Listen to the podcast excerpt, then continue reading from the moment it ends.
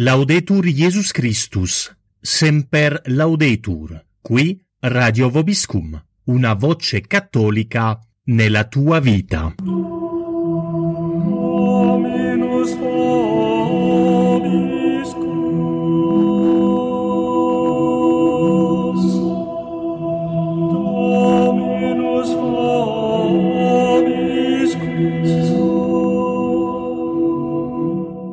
Carissimi ascoltatori di Radio Obiscum, oggi siamo in compagnia della dottoressa Elena Bianchini Braglia, scrittrice specializzata in storiografie estense. Buongiorno dottoressa Bianchini. Buongiorno. Ecco, vorremmo presentare con lei oggi il suo bel libro, la sua ultima fatica, quindi Le lacrime della Beata, Sì, che riguarda la vita della Beata Beatrice d'Este. Sì, E questo libro è, eh, esce per i tipi delle edizioni Terra Identità. Insieme a questo audio comunque troverete tutti i dettagli per chi fosse interessato a questo bel libro. Ecco, ringraziamo innanzitutto la dottoressa di essere qui con noi. Eh, grazie veramente perché questa- questo libro crediamo che sia interessante specialmente anche per eh, diciamo le prospettive della Chiesa di oggi. Ecco. Eh, ricordiamo, ecco, la Beata Beatrice è figlia, se non sbaglio, di Azzo VII. Ecco, io vorrei eh, innanzitutto, dottoressa, se lei ci può fare una breve introduzione biografica della Beata Beatrice. certo, sì, Beatrice è figlia di Azzo VII eh, che mh, nel 1240 sarà il, di fatto l'iniziatore della signoria estense su Ferrara. Eh, Azzo VII d'Este in quel periodo eh, gira, gira molto, è, è marchese di varie zone, però eh, diciamo che eh, Ferrara, è- a Ferrara c'è ancora aperta la guerra tra Guelfi e Ghibellini, quindi in quel momento, nel momento della nascita di Beatrice, che è il 1226, l'anno esatto, eh, Ferrara non è ancora estensa, è in mano al partito ghibellino eh, dei Salinguerra. E quindi mh, Beatrice nasce nel, nel castello di Calaone, perché le zone intorno a est sono le zone da cui effettivamente parte la, la famiglia. E, mh, diciamo che comunque l'infanzia nel, nel castello di Calaone per, per Beatrice è ricca di, di molti stimoli. E innanzitutto lei rimane orfana di madre molto presto. Azzo VII è sposato con Giovanna di Puglia che però muore pochi anni dopo la nascita di Beatrice. E dopo si, Azzo si risposa con Mambiglia di Pallavicino che ehm, diventa importantissima per la crescita spirituale di Beatrice perché descritta dalle cronache dell'epoca, in particolare la cronaca di eh, Fra Salimbene, come una donna molto pia attentissima a tutti i doveri religiosi e anche molto mh, caritatevole verso i poveri e bisognosi, addirittura aveva imparato con un fornellino che teneva in una stanza segreta del castello a preparare decotti, tisane, una specialissima acqua di rosa che ave- dicevano avesse poteri eh, straordinari che eh, lei dispensava gratuitamente ai bisognosi. E mh, Beatrice impara, impara tutte queste cose, quindi impara una, una pietà profondissima e impara appunto a prodigarsi e anche a, ehm, a preparare eh, decotti e medicinali per i poveri e questo vedremo che avrà poi la sua importanza. E quindi eh, dicevo, Beatrice cresce in un ambiente sicuramente favorevole, anche per la religiosità che ha sempre caratterizzato gli estensi, per eh, l'ambiente ovviamente anche sociale del Medioevo che eh, sicuramente era un ambiente molto favorevole. E pensiamo anche al caso straordinario di tre beate che portano lo stesso nome che vengono della, dalla stessa famiglia nello spazio praticamente di una sola generazione. Perché la Beatrice di cui stiamo parlando è la seconda. Ah, poi c'è ecco. un'altra Beatrice d'Este che è la prima che era sua zia e poi ce n'è un'altra, la terza, sempre Beatrice d'Este, che è la cugina, infatti a volte si fa un po' di confusione, ma diciamo che eh, Beatrice II è quella più prettamente ferrarese, proprio per, eh, che ha fondato questo monastero nel cuore di Ferrara, a cui è legato questo miracolo che- di cui parleremo, che ancora oggi eh, si può vedere. Ecco, ripetiamo, siamo in quale anno, in quale secolo, in quale epoca? Siamo in pieno Medioevo, siamo nel 200, Beatrice nasce nel 1226 Quindi è a contemporaneo, Calaone, quindi vicino a Padova. contemporaneo di San Tommaso d'Aquino, di San Francesco. Sì,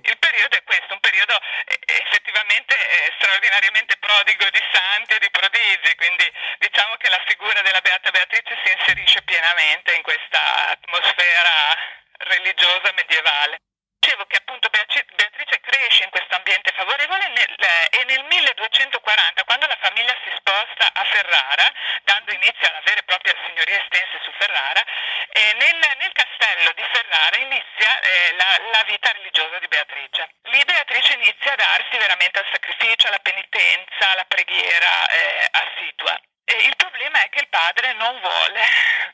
lasciarla andare in convento. E, Beatrice è descritta dalle cronache come piena di mille virtù, molto bella, a Calaone che era eh, ritrovo anche da un punto di vista culturale di poeti, trovatori, eh, un centro d'amor cortese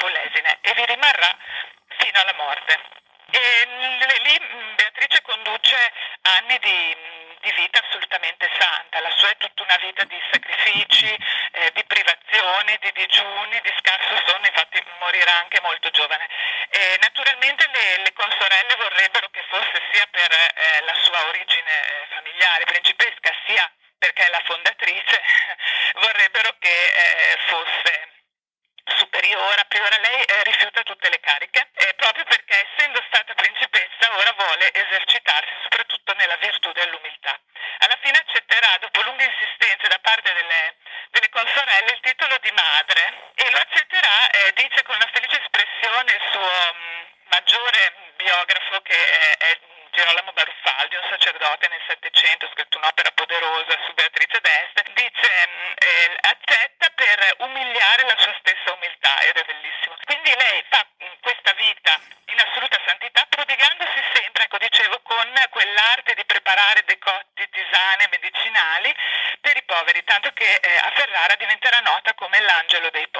Quindi un po' una Santa Ildegarda italiana. Sì, insomma. sì, ecco, esattamente, è così. E anche questo avrà importanza poi per lo sviluppo del, del miracolo.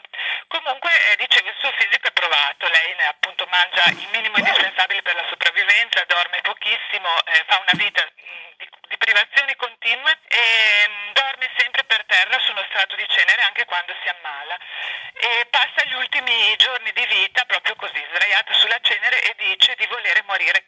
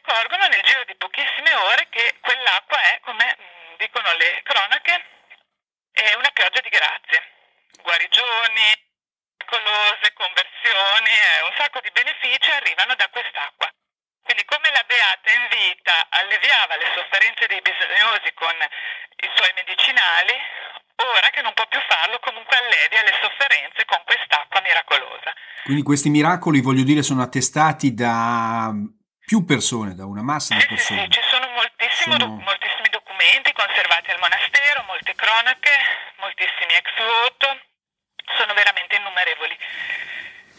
E Mm. questi miracoli iniziali legati all'acqua con eh, la quale si lava il corpo di Beatrice daranno poi origine a quello che è il miracolo della Beata per eccellenza che ancora oggi. E come, come inizia ecco, questo miracolo? Qual è la genesi, quindi lo sviluppo eh, di questo miracolo nel monastero di Sant'Antonio in Polesine, appunto a Ferrara? Ecco, il corpo di Beatrice eh, viene sepolto in un angolo del chiostro, vicino alla chiesa. La sua tomba è meta di continui pellegrinaggi. La fama dei miracoli si spande ovunque e arriva gente non più solo da Ferrara, ma anche dai paesi e dalle città vicine. E le cronache appunto parlano di questa pioggia di grazie. Passa un anno, il 18 gennaio del 1263, le consorelle decidono di esumare il corpo di Beatrice perché c'è un eh, afflusso notevole di fedeli al monastero che chiede di poterla rivedere. Suore decidono di fare questo regalo ai fedeli. La tomba viene aperta pubblicamente, quindi un anno dopo la morte di Beatrice. E tutti restano eh, ovviamente eh, stupiti nel vedere come il corpo sia completamente incorrotto. Le cronache dicono che ella appare in tutta la sua freschezza e fragranza e che il suo corpo è perfetto come se dello spirito non fosse mai rimasto privo. Poi tutti testimoniano di questo profumo straordinario che si sente vicino alla tomba e tutto ciò naturalmente accresce ancor più il fervore dei fedeli, che ricominciano a chiedere l'acqua. Allora le suore decidono di rilavare il corpo della beata e di distribuire nuovamente l'acqua. Quindi abbiamo ancora eh, miracoli e eh, questa diverrà un'abitudine, una devota abitudine che si ripeterà ogni anno. Quindi, Si arriva così al 1270, che è un anno importante l'anno del riconoscimento eh, ufficiale delle virtù di Beatrice da parte del vescovo, che era il beato eh, Alberto Pandoni. E questo è importante perché tra l'altro mi pare che in quel periodo non fosse ancora necessaria l'autorizzazione del Papa per dare inizio al culto, quindi quella del vescovo aveva valore mh, per un vero e proprio inizio del, del culto al santo. E questa data, dicevo, è importante perché in quell'anno viene posta, a ricordo proprio di questo riconoscimento ufficiale, viene posta una lapide eh, in marmo sulla tomba della Beata, che è un, un altare per la messa sostanzialmente. Viene posta sul sepolcro e vi si celebra la messa. E questo sarà poi il luogo del, come vedremo, del miracolo. Se non sbaglio è normalissimo marmo di Verona, Sì, un marmo Eh, bianco di Verona, normalissimo, più volte analizzato. molto diffuso un po' in tutto il nord Italia, insomma. Infatti, e quindi eh, qui dopo continua l'abitudine ancora ogni anno di tirar fuori il corpo della beata, lavarlo, eh, si, si distribuisce l'acqua, tutto questo fino al 1512. Nel 1512 c'è un cambiamento. È un anno, il 1512, politicamente difficile. Eh, c'è un, un problema politico-militare, adesso non entro nel dettaglio, tra il duca di Ferrara, Alfonso I d'Este e il Papa Giulio II. Sì. Quindi, come spesso è accaduto nella storia ferrarese, visto che gli gli estensi erano feudatari del Papa, ma a volte c'erano delle, delle diatribe politiche, la città viene colpita da interdetto. E quindi vengono chiuse le chiese, eccetera, e si, le suore sospendono eh, la pratica della- dell'enumazione del corpo per Ai, cinque ai. anni. E curiosamente le cronache testimoniano che, que- che in quei cinque anni eh, si sospendono, ah, vengono sospese anche tutte le grazie che la Beatrice concedeva al popolo. Quindi sono anni abbastanza difficili per i ferraresi. Infatti, non appena viene tolto l'interdetto e si ricomincia questa pia pratica, i fedeli accorrono subito al monastero a richiedere l'acqua della quale avevano evidentemente sentito molto la mancanza. Quindi eh, il 21 dicembre del 1512 e viene riaperto dopo eh, ci- quasi cinque anni il corpo, il, il sepolcro della Beata. Il corpo viene trovato ancora incorrotto, dicono così bello e vivace come se viva fosse, e il colore medesimo di chi ancora vive. Ecco, tutto questo per pochi secondi. Dopodiché davanti alla gente che era accorsa al monastero, davanti alla superiora, il corpo della Beata all'improvviso, proprio da un secondo all'altro, si dissolve completamente, restano solo le ossa. Incredibile. Quindi nel 1512, con la dissoluzione del corpo e la conseguente deposizione delle ossa in un'urna di ferro, cessa di fatto la distribuzione dell'acqua per sempre. E però eh, il popolo non si arrende, continua ad andare a bussare al monastero a chiedere quest'acqua che portava così tante grazie. E le suore non sanno cosa fare perché non sanno come gestire tutta questa gente che va al monastero, non sanno cosa distribuire perché l'acqua non c'è più Esatto. e quindi cominciano a pregare insistentemente davanti alla, alla tomba della Beata perché in un qualche modo provveda lei a questo punto. E infatti la, la cronaca di, di Baruffaldi dice ed ecco che un giorno mentre tutte oravano nel detto luogo videro la pietra dell'altare a copiosamente grondare di un'acqua limpidissima. Inizia così intorno al 1527 questo miracoloso stillicidio dalla pietra sacra che ancora oggi continua. Quindi dalla pietra di, di marmo di Verona che ricopriva la tomba. Sì, che era stata messa nel 1270 proprio per, ehm, a testimonianza, per iniziare a celebra- celebrarvi la messa a testimonianza del riconoscimento ufficiale delle sue virtù eroiche.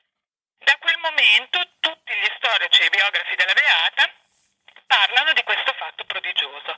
Anche Ludovico Antonio Muratori, che eh, non era certo uno propenso a dar credito a prodigi e simili, non, non mette mai in dubbio nei suoi annali, nell'antichità estensa, non mette mai in dubbio il, eh, il miracolo della Beata. Dunque, questo fenomeno avviene ancora oggi nel chiostro, proprio sulla- sull'antica tomba di Beatrice dove è stata posta questa pietra sacra eh, dell'altare. Ecco, in che periodo quindi avviene questo miracolo durante Allora, l'anno? Perché non avviene tutto avviene da l'anno. allora ogni anno, ininterrottamente, inizia a ottobre e termina a marzo. È stato individuato anche mm, un, un motivo, inizia a ottobre tra due feste benedettine, tra la festa di San Placido, che è stato il primo discepolo di San Benedetto, che è il 5 ottobre, e la festa di tutti i monaci benedettini, che è il 13 novembre. Ah, ecco. In questo periodo, quindi tra eh, ottobre e inizio novembre, l'acqua inizia a stillare lentamente. Poi aumenta di giorno in giorno, raggiunge l'apice il 18 gennaio che è la ricorrenza della Beata e poi termina intorno alla festa di San Benedetto che ricorre il 21 marzo. In ecco. questi mesi lo stillicidio è continuo di giorno e notte senza interruzioni. Il quantitativo di acqua raccolta si aggira tra i 5 e i 7 litri. Mhm. Quindi c- cioè, questo fenomeno è stato ovviamente eh, studiato e ristudiato. E il marmo è stato analizzato in tutti i modi e non è mai stato trovato niente eh, che possa giustificare da un punto di vista naturale questo fenomeno. Tra l'altro il- lo stillicidio si comporta in genere eh, in modo opposto a quelle che sarebbero eventualmente le regole della natura, cioè ad esempio cala nei periodi di umidità e aumenta nei periodi di secco. Le ecco. pareti del muretto che sostiene la pietra sono sempre completamente asciutte e lo stesso marmo tra goccia e goccia, che sono gocce tra l'altro proprio sferiche ben definite, tra goccia e goccia è completamente asciutto. Quest'acqua le suore hanno eh, notato che non ghiaccia, Un ghiacciamento. Ehm, anche negli inverni più freddi descritti dalle cronache, ad esempio c'è stato un inverno freddissimo nel 1929 in cui tutta l'acqua del monastero era ghiacciata, ma l'acqua della Beata non, non è ghiacciata. Esatto. E da notare che eh, quel punto del chiostro è anche molto freddo.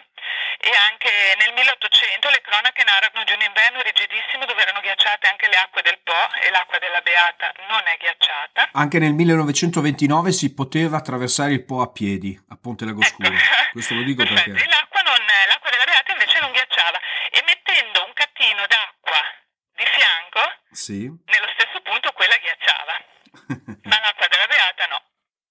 Anche il marmo, come dicevamo prima, è un normalissimo marmo bianco di Verona. Nel 1725 è stato esaminato da un marmista famoso, Angelo di Putti, che lo ha riconosciuto appunto come un marmo normalissimo e si è meravigliato di quelle stille rugiadose che non aveva mai visto prima pur avendo lavorato tanti marmi. Ecco, quindi dicevo, anche, anche l'acqua è stata osservata e studiata da diversi scienziati, a partire dal Settecento famosi medici e studiosi ferraresi hanno analizzato l'acqua, nel Novecento è stata eh, studiata, analizzata e sono stati anche pubblicati i risultati, ci sono due studi molto approfonditi durati diversi anni, uno nel 1935 e uno nel 1961, ma hanno ehm, scoperto diciamo, che l'acqua è acqua normalissima, cioè che non ha niente di diverso dall'acqua corrente, quindi eh, apparentemente c'è nulla di naturale può eh, giustificare questi effetti. Eppure il, il monastero è pieno di eh, documenti di ex voto di numerosissimi e, svari- e svariati casi di prodigi legati a quest'acqua. Si va dalle guarigioni inspiegabili di malattie gravissime alle conversioni repentine, al risanamento di piccoli disturbi, al risveglio improvviso di moribondi o anche alla, all'intervento per evitare sciagure pubbliche come inondazioni, alluvioni non rare a Ferrara per la vicinanza al Po. Esatto. Oppure ci sono anche interventi eh, di Beatrice tramite la sua acqua in caso di carestie per supplire alla mancanza di cibo di vino. Ecco, mi ricordo un anno in cui era inacidito tutto il vino nelle botti del monastero, una suora ha pensato di mettere un po' d'acqua e il vino è tornato buono. Ecco, non, non ci sono mh, neanche particolari preferenze diciamo, che la Beata fa per elargire i suoi favori, va dalle cose più, più semplici e banali fino alle cose straordinarie. Però è una presenza continua quella della Beata e mi fa pensare al fatto che lei in punto di morte, mentre tutte le monache eh, piangevano per eh, l'imminente perdita, lei ehm, le rassicurava dicendo di non preoccuparsi, che lei sarebbe rimasta accanto alle suore, al monastero da lei fondato, alla sua città e alla sua dinastia per sempre. Infatti invitava le, ehm, le suore a pregare, a pregare sempre per Ferrara, per Lieste, per la città e che lei non avrebbe mai mancato di, di intervenire e in effetti così è stato. Quindi se vogliamo il miracolo è legato anche quindi alla celebrazione della Santa Messa. Sì, miracolo... sì, perché lì eh, su quella pietra veniva celebrata la Santa Messa. Esatto, è un miracolo che si lega comunque a una grande devozione verso la Santa Eucaristia che senz'altro la Beata aveva. Infatti.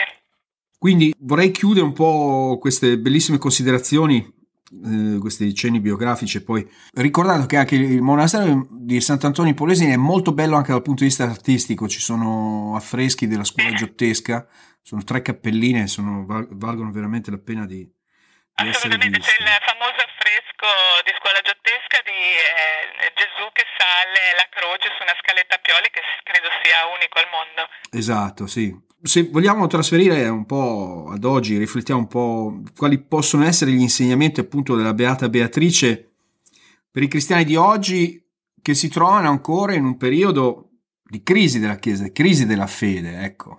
Il, buon- il cielo, ecco, non, non risparmi i suoi miracoli per chi... Infatti, infatti sì, credo che, che si possano fare diverse riflessioni sull'esempio che può offrire la Beata ancora oggi. Beh, innanzitutto il suo esempio, l'esempio di una, di una principessa circondata da tutti i beni ehm, che, al mondo che oggi appaiono assolutamente prioritari e lei aveva, aveva il potere perché era la figlia del, del marchese eh, d'Este, aveva la bellezza, eh, aveva la ricchezza, eppure ehm, non ha esitato a rinunciare a tutti i beni del mondo per eh, inseguire eh, i beni eterni del cielo. Lo spirito di sacrificio che oggi abbiamo completamente perso, lei si è sacrificato ogni giorno della sua vita fino, fino a, a- a morire. E l'umiltà e l'abbandono a Dio, ecco, nella la crisi della Chiesa adesso credo che vada di pari passo con quella, con quella filosofia che si è imposta dal, dal liberalismo in poi, quella nuova religione che mette l'uomo al posto di Dio, la religione dell'umanità, il confidare tutto sull'uomo, il, il mettere l'uomo eh, al centro. Ecco, eh, la Beata Beatrice ha insegnato l'esatto opposto. L'uomo non conta nulla se non eh, in rapporto a Dio e alla vita eterna e lei, eh, in quanto essere umano, ha veramente rinunciato a tutto, ha saputo annullarsi completamente eh, per Dio. E quindi Beatrice ci insegna a non fare affidamento su noi stessi, sulla propria umanità, insegna l'adesione totale al messaggio evangelico, alla regola benedettina, senza appunto lasciare spazio a sé. E poi credo che abbia insegnato anche eh, altre cose che noi abbiamo perso, come il legame con la propria terra, con la famiglia, con le tradizioni. Lei appunto aveva garantito questa protezione alla sua città, alla sua famiglia, insomma, ehm, sono, sono tanti insegnamenti che si possono trarre, ma soprattutto, come dicevamo prima, io credo che Beatrice ci inviti ad avere fede. In fondo questi miracoli che ancora oggi continuano hanno innanzitutto lo scopo di, eh, di ravvivare la fede, cioè non hanno, eh, credo, un significato per quello che fanno ottenere su questa terra, tant'è che come dicevo prima i miracoli della, Beatrice sono i più svariati, cioè poteva anche appunto salvare una partita di vino inacidita, cioè non ha valore il miracolo per quello che ci procura sul momento in questa terra, ma ha valore proprio per eh, ravvivare la fede. E infatti, tra l'altro, una, una cosa curiosa, ehm, testimoniata anche dal Baruffaldi, i miracoli della, della, Beata erano sempre in proporzione alla fede e al bisogno, tanto che dice mh, Baruffaldi dal, dalla quantità di acqua che scaturiva dal, dalla pietra si poteva quasi dedurre quanti malati ci fossero in quel periodo a Ferrara. Cioè la, la, l'abbondanza dell'acqua era in proporzione quasi alle richieste. E, la, e una condizione imprescindibile perché si verificasse un miracolo era che venisse chiesto con insistenza, ripetutamente, con fede. E ovviamente in questi, eh, in questi ultimi anni, con la scarsità della fede, con la scarsità incredibile di fedeli che adesso eh, affluiscono al monastero, mentre un tempo c'erano eh, enormi esatto. folle, adesso non c'è quasi nessuno. L'acqua è calata. Le suore dicono che negli ultimi anni l'acqua sta calando.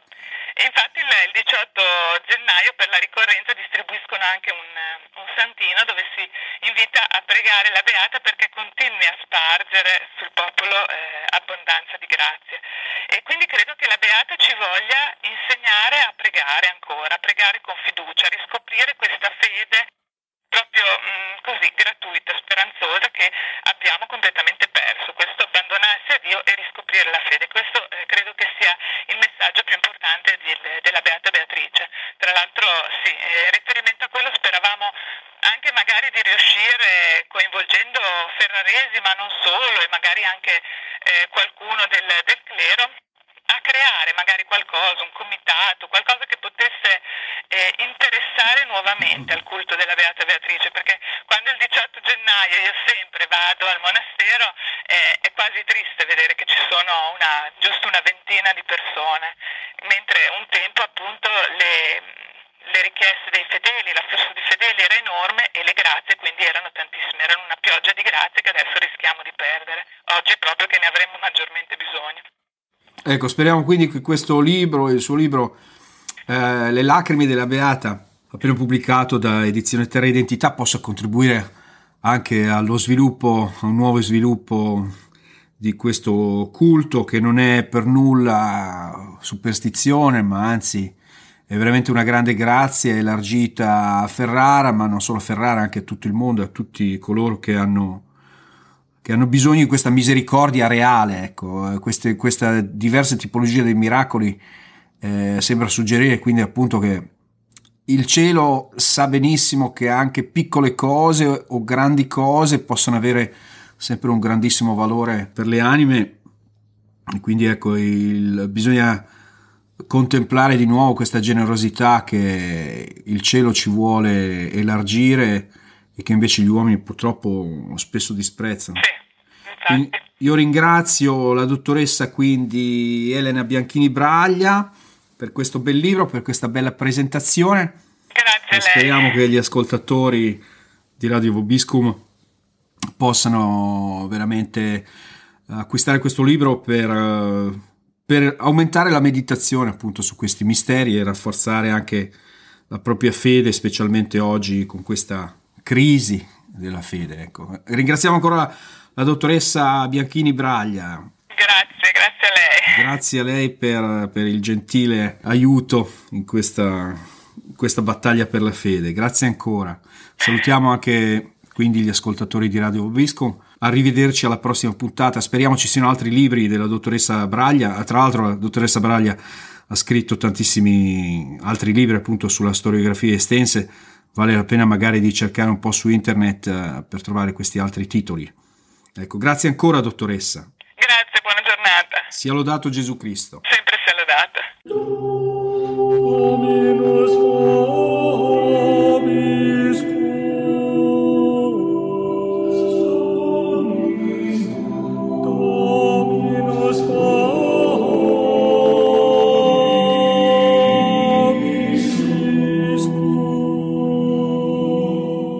Laudetur Jesus Christus, semper laudetur, qui Radio Vobiscum, una voce cattolica nella tua vita.